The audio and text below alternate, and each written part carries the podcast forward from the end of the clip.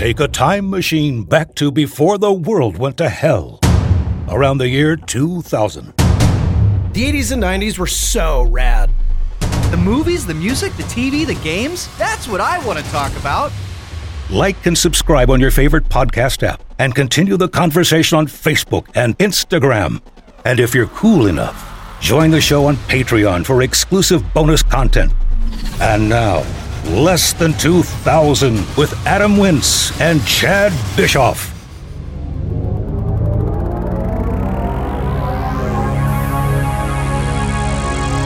Less than 2000. The podcast.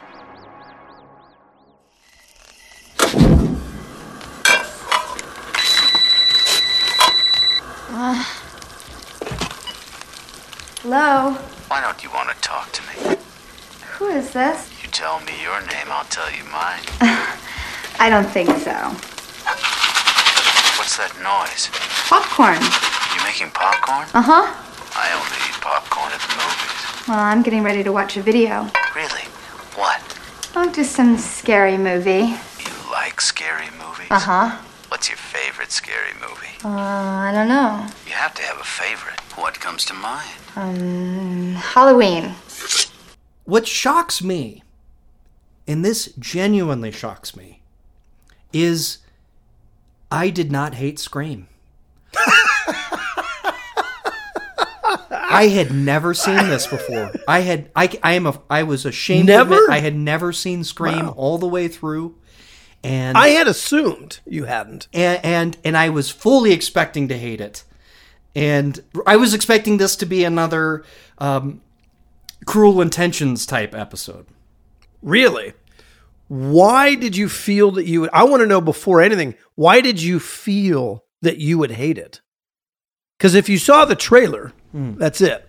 Because I'm a born hater, and I was a hater even back Well, that's then. obvious. This came back. This came out in '96 when I was 15, and I and I hated the popular stuff. And I hated, you know, this was the teen teen movies, and I and I wasn't, I just wasn't on board. I wasn't going to give it a chance. I also think I confused this a little bit with I Know What You Did Last Summer, which actually came out the following year, but they were all just one jumble in my mind. And and so I saw the I saw the people that were in this movie, and I'm not a big horror fan to begin with. So between No. those two things, I I I the 15-year-old angsty Adam was not going to give this a chance. But I'm very glad that 42-year-old Adam did give it a chance because I actually enjoyed this movie. I enjoyed it quite a bit. I It's so good. it's good. It's so good. It's Yeah. good. I so what's crazy about this is see, I was a non-hater. I wasn't an angsty kid who hated everything. Remember, I we had a girlfriend and everything. Yes. So I mean, Watch I was Creek. in love. You know, She's all that. Those kinds of movies. sensitive guy. You know, caring, caring boy about to become a man. Beta boy. I saw this movie in the theater. This movie stands out to me because I remember where I sat. Wow. and it was it was I was I was there late and so I was like 4 or 5 rows back in the far seat on if you're facing the screen on the right side and the reason why I remember that so vividly staring up at that huge screen way too close than any human should ever be to a screen is because it is one of two of the most absolutely incredible experiences I've ever had in a movie theater in my entire life. Wow. And I go to the theater a lot. I have seen movies. I, I, I still go to the theater all the time. And this is one of the two best movies I've ever seen from an audience perspective to this day. Because after that opening scene, when Drew Barrymore gets the axe and the parents see her hanging from a tree, gutted Knife. knife. Sorry, what I say? You said axe. Oh well, whatever. He uses a knife. Sorry, he uses a knife. Sorry, I meant axe slashed up. Whatever. See, I'm not a horror guy.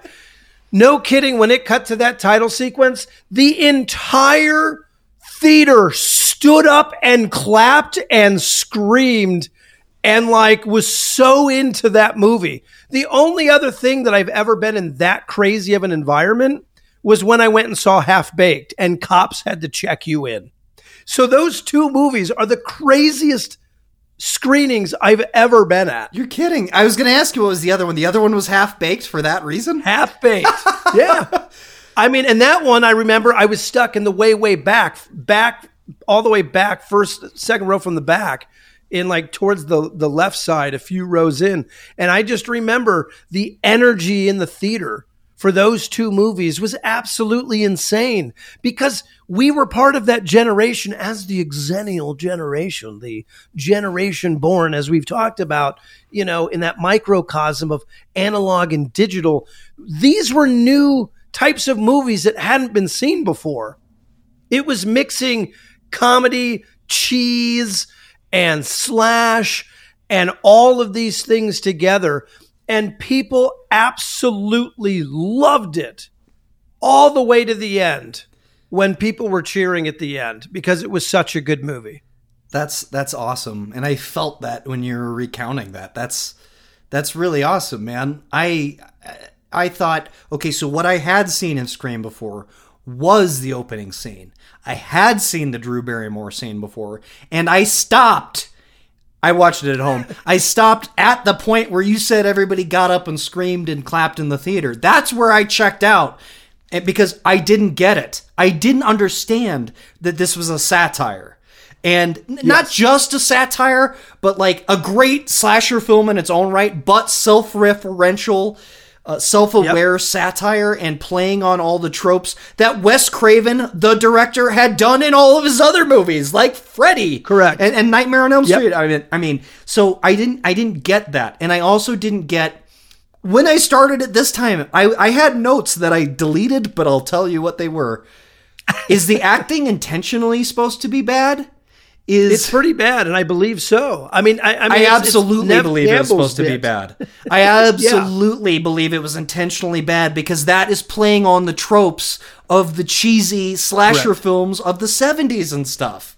In the low yep. budget, and and we have to keep in mind everybody probably knows this except me at 15 years old and until a couple days ago, the context of when this came out.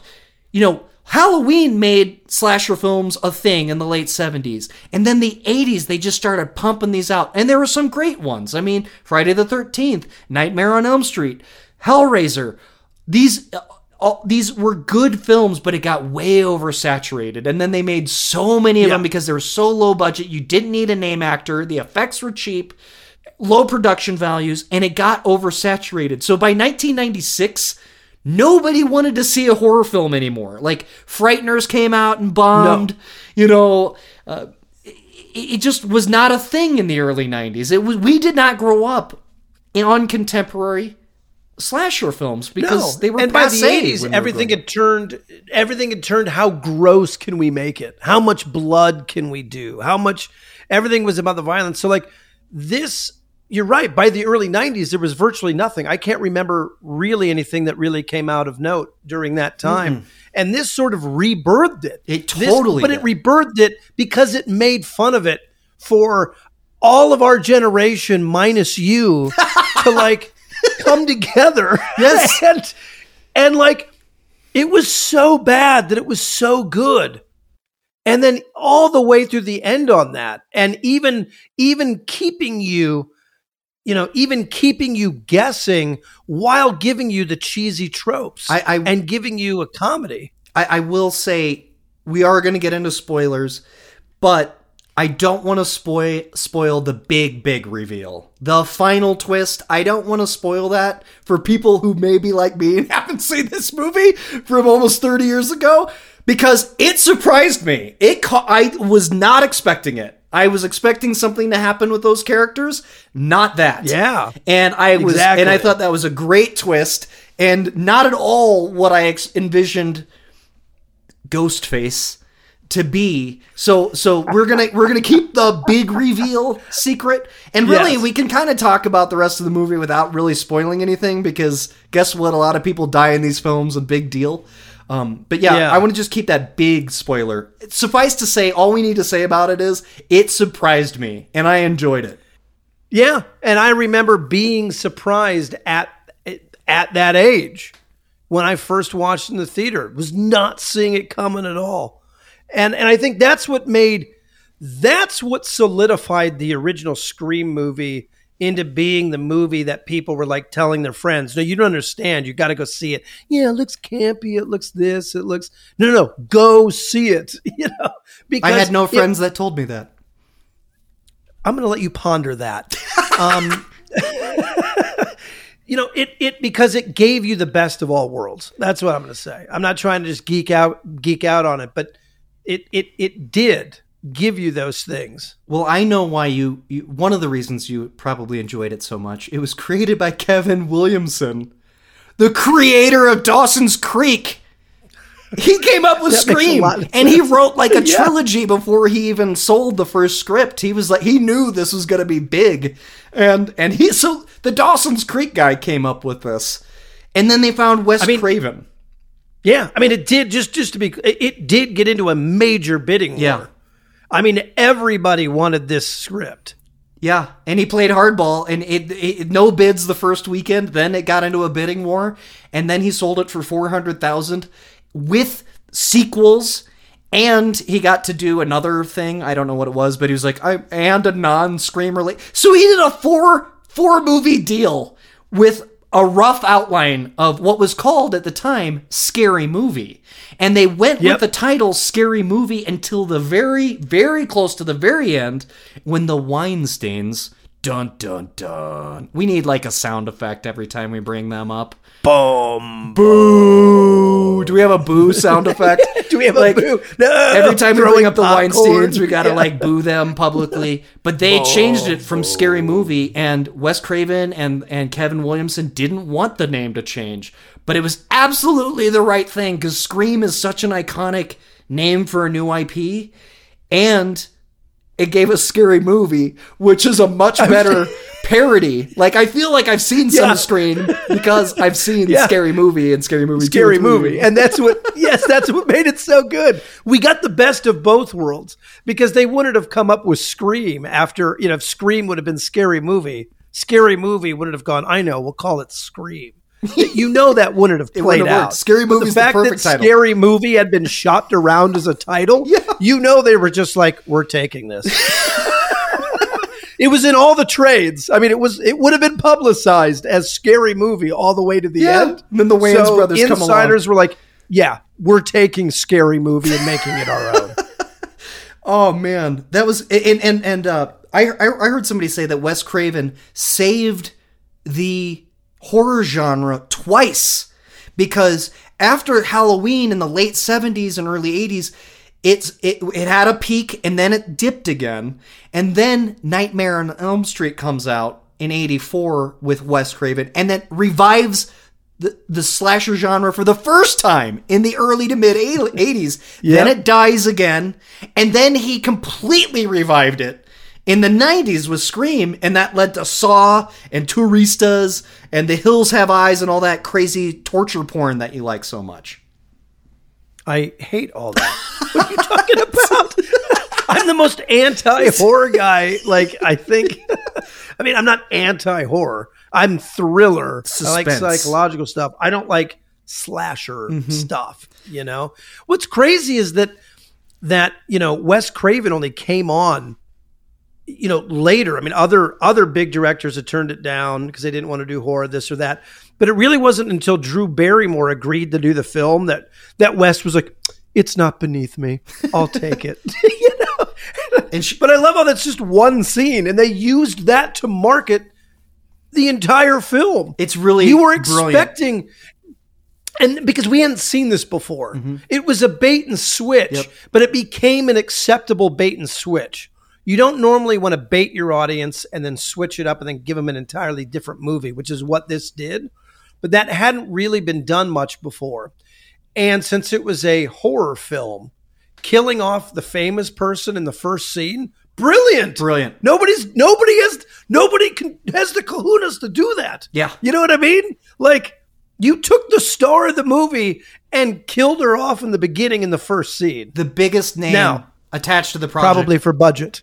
Dead in about actually she was cast to be the main character that went to Neve, Neve Campbell. She was supposed to be Oh. the main character, and then I read somewhere she had a scheduling conflict, and then I also read that she wanted a smaller part, or they decided she'd be more effective. And I would argue that her 10 minutes and getting killed off is a way better use of her than as Way better. carrying this movie.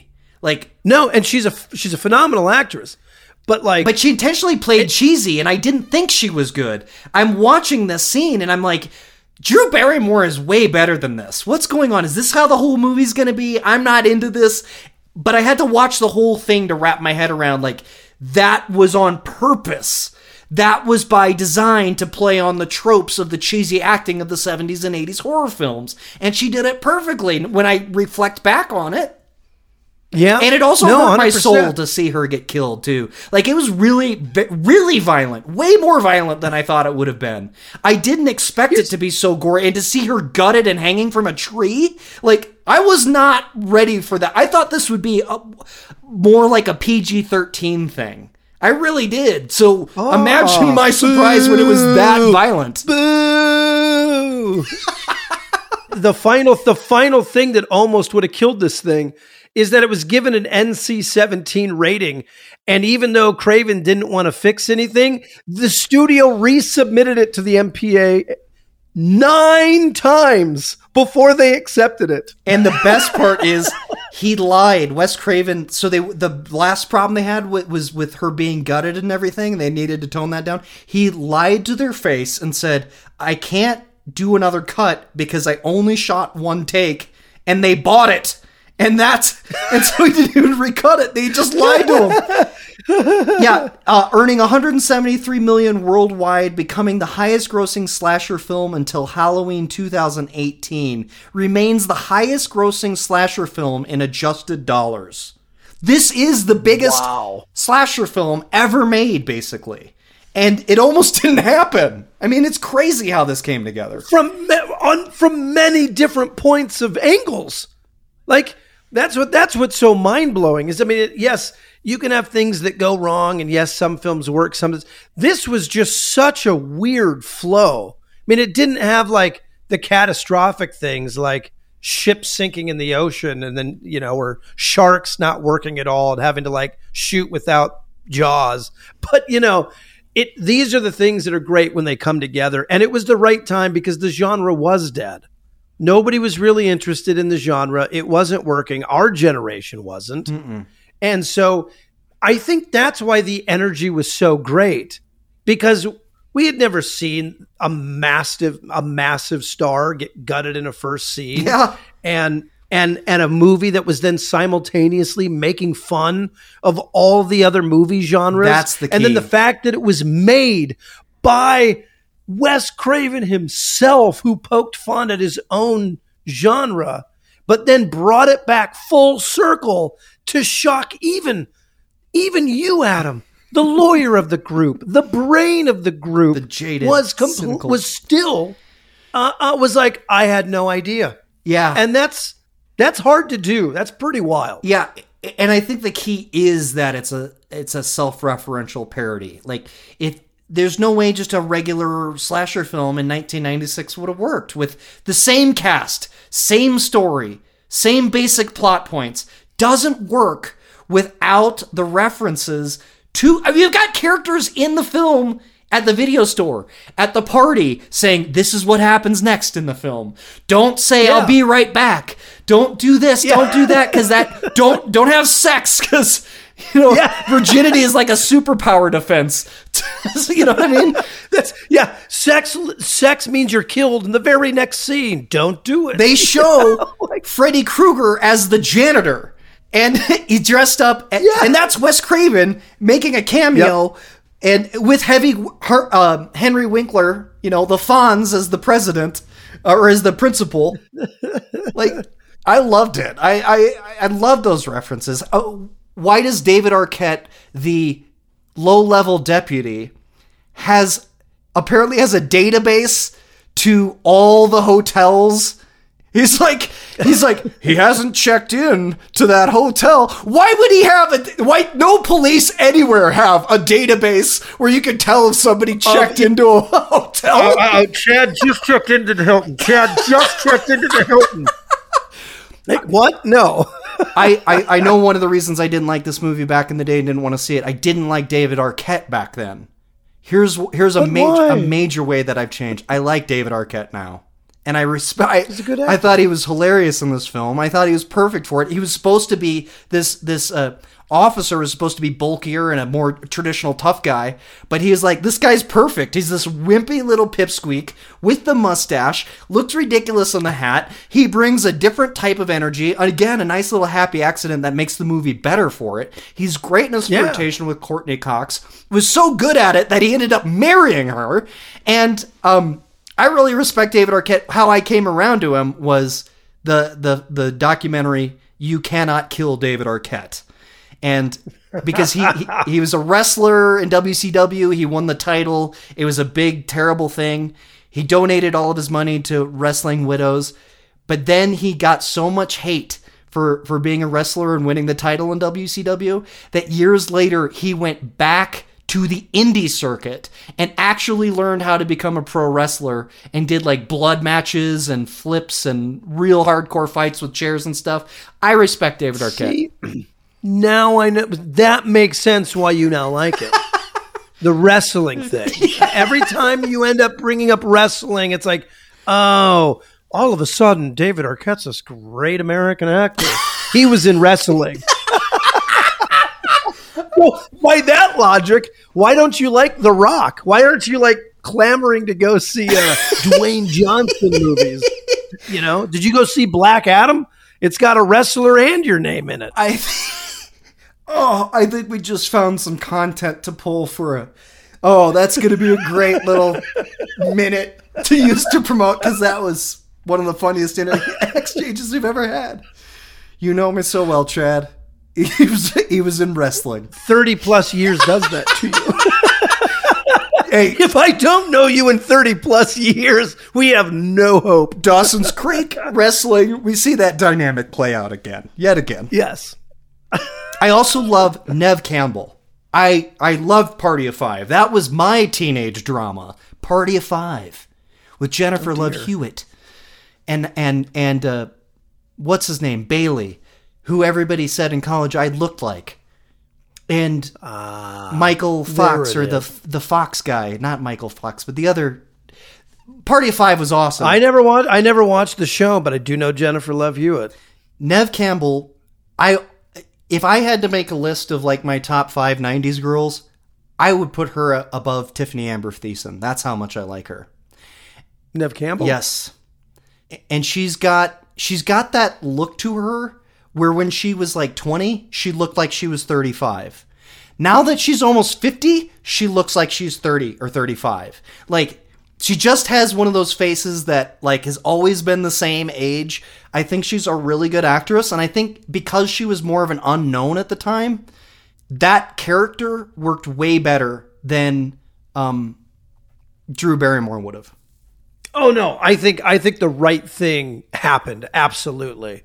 Not because of Drew Barrymore's acting abilities, but again, I think it became again it's a happy accident. Something clearly made her go, I don't think this is for me and take a smaller role.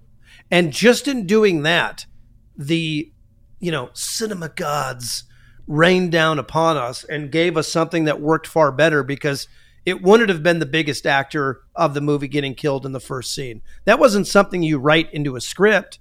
That was something that ended up being a happy accident that I think drew, drove the marketing campaign and kind of ushered in this new concept of like, yeah, the hero doesn't always have to live. The most famous person doesn't have to live. Right. And if you reverse those two, if Neve Campbell is the girl in the opening scene, doesn't have any it doesn't have the same impact whatsoever. It's a much weaker film.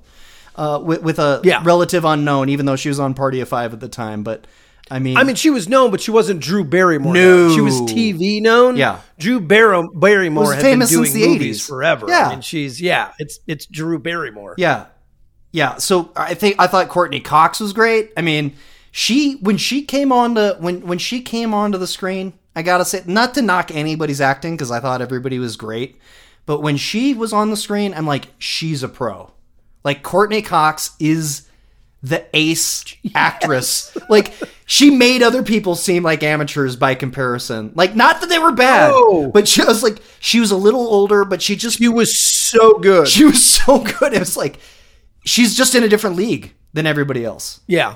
Well, and I mean, she had a little more experience. Yep. You know, she had a little more. She had a little more time to develop her acting chops. But it, it's not just that. I think.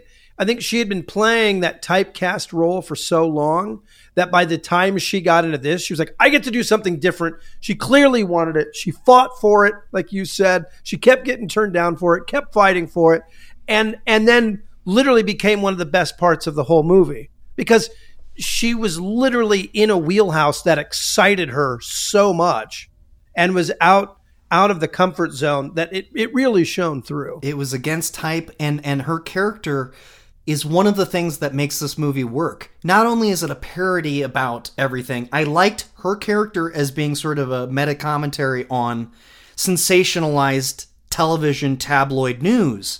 And and and she wrote the book and she's one of those she starts the film as a leech that sucks off human tragedy and gets punched in the face by Neve Campbell uh, because she wrote a book about how the guy didn't murder his you know her her mom and and uh, so and she's aware of that. And she she even references that at some point.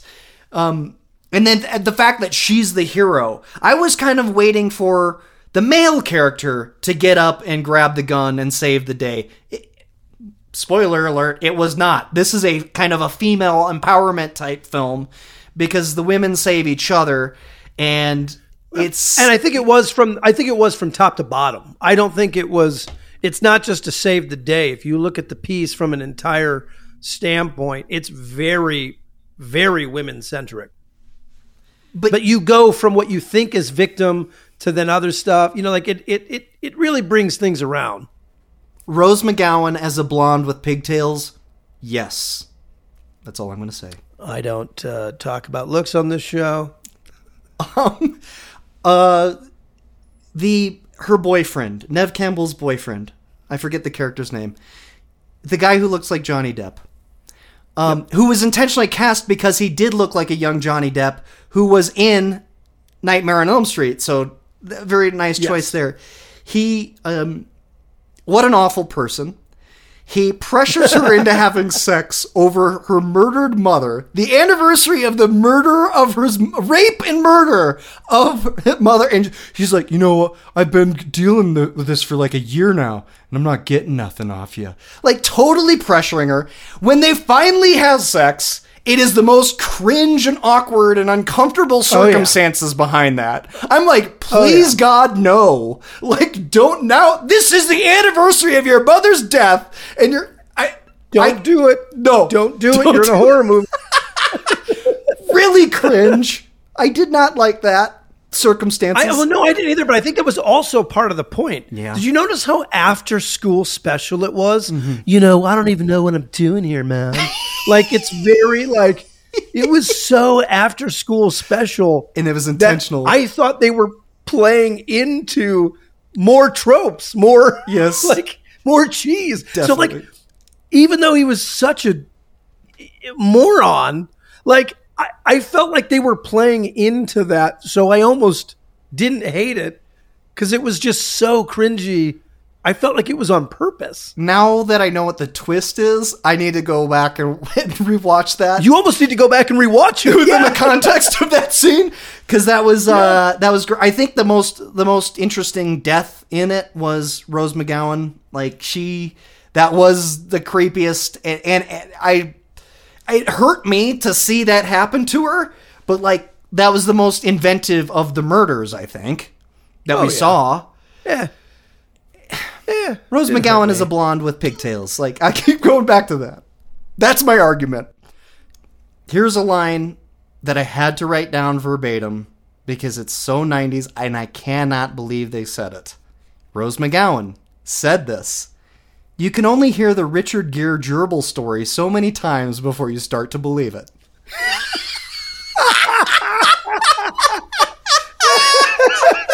More Richard Gere I, I think I think we just have to play our outro music to that.